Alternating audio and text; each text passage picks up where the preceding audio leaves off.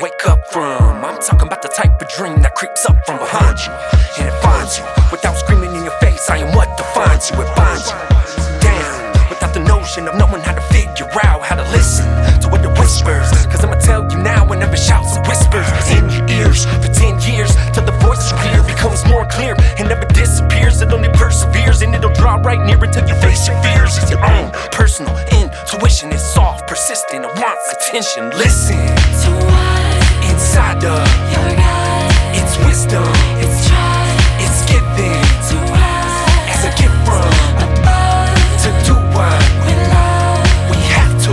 we must, Hear the voice. and these You know that feeling you have, that itching on your back that's hard to scratch. Well, that's called desire, and it's given as a gift from the one who hardwired you.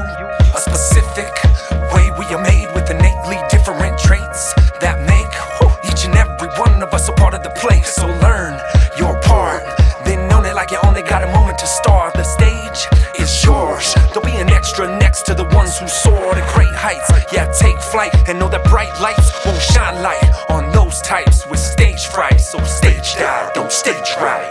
Listen To what inside of you're not, it's wisdom, it's try it's given to rise as a gift from above. to do what We love, we have to.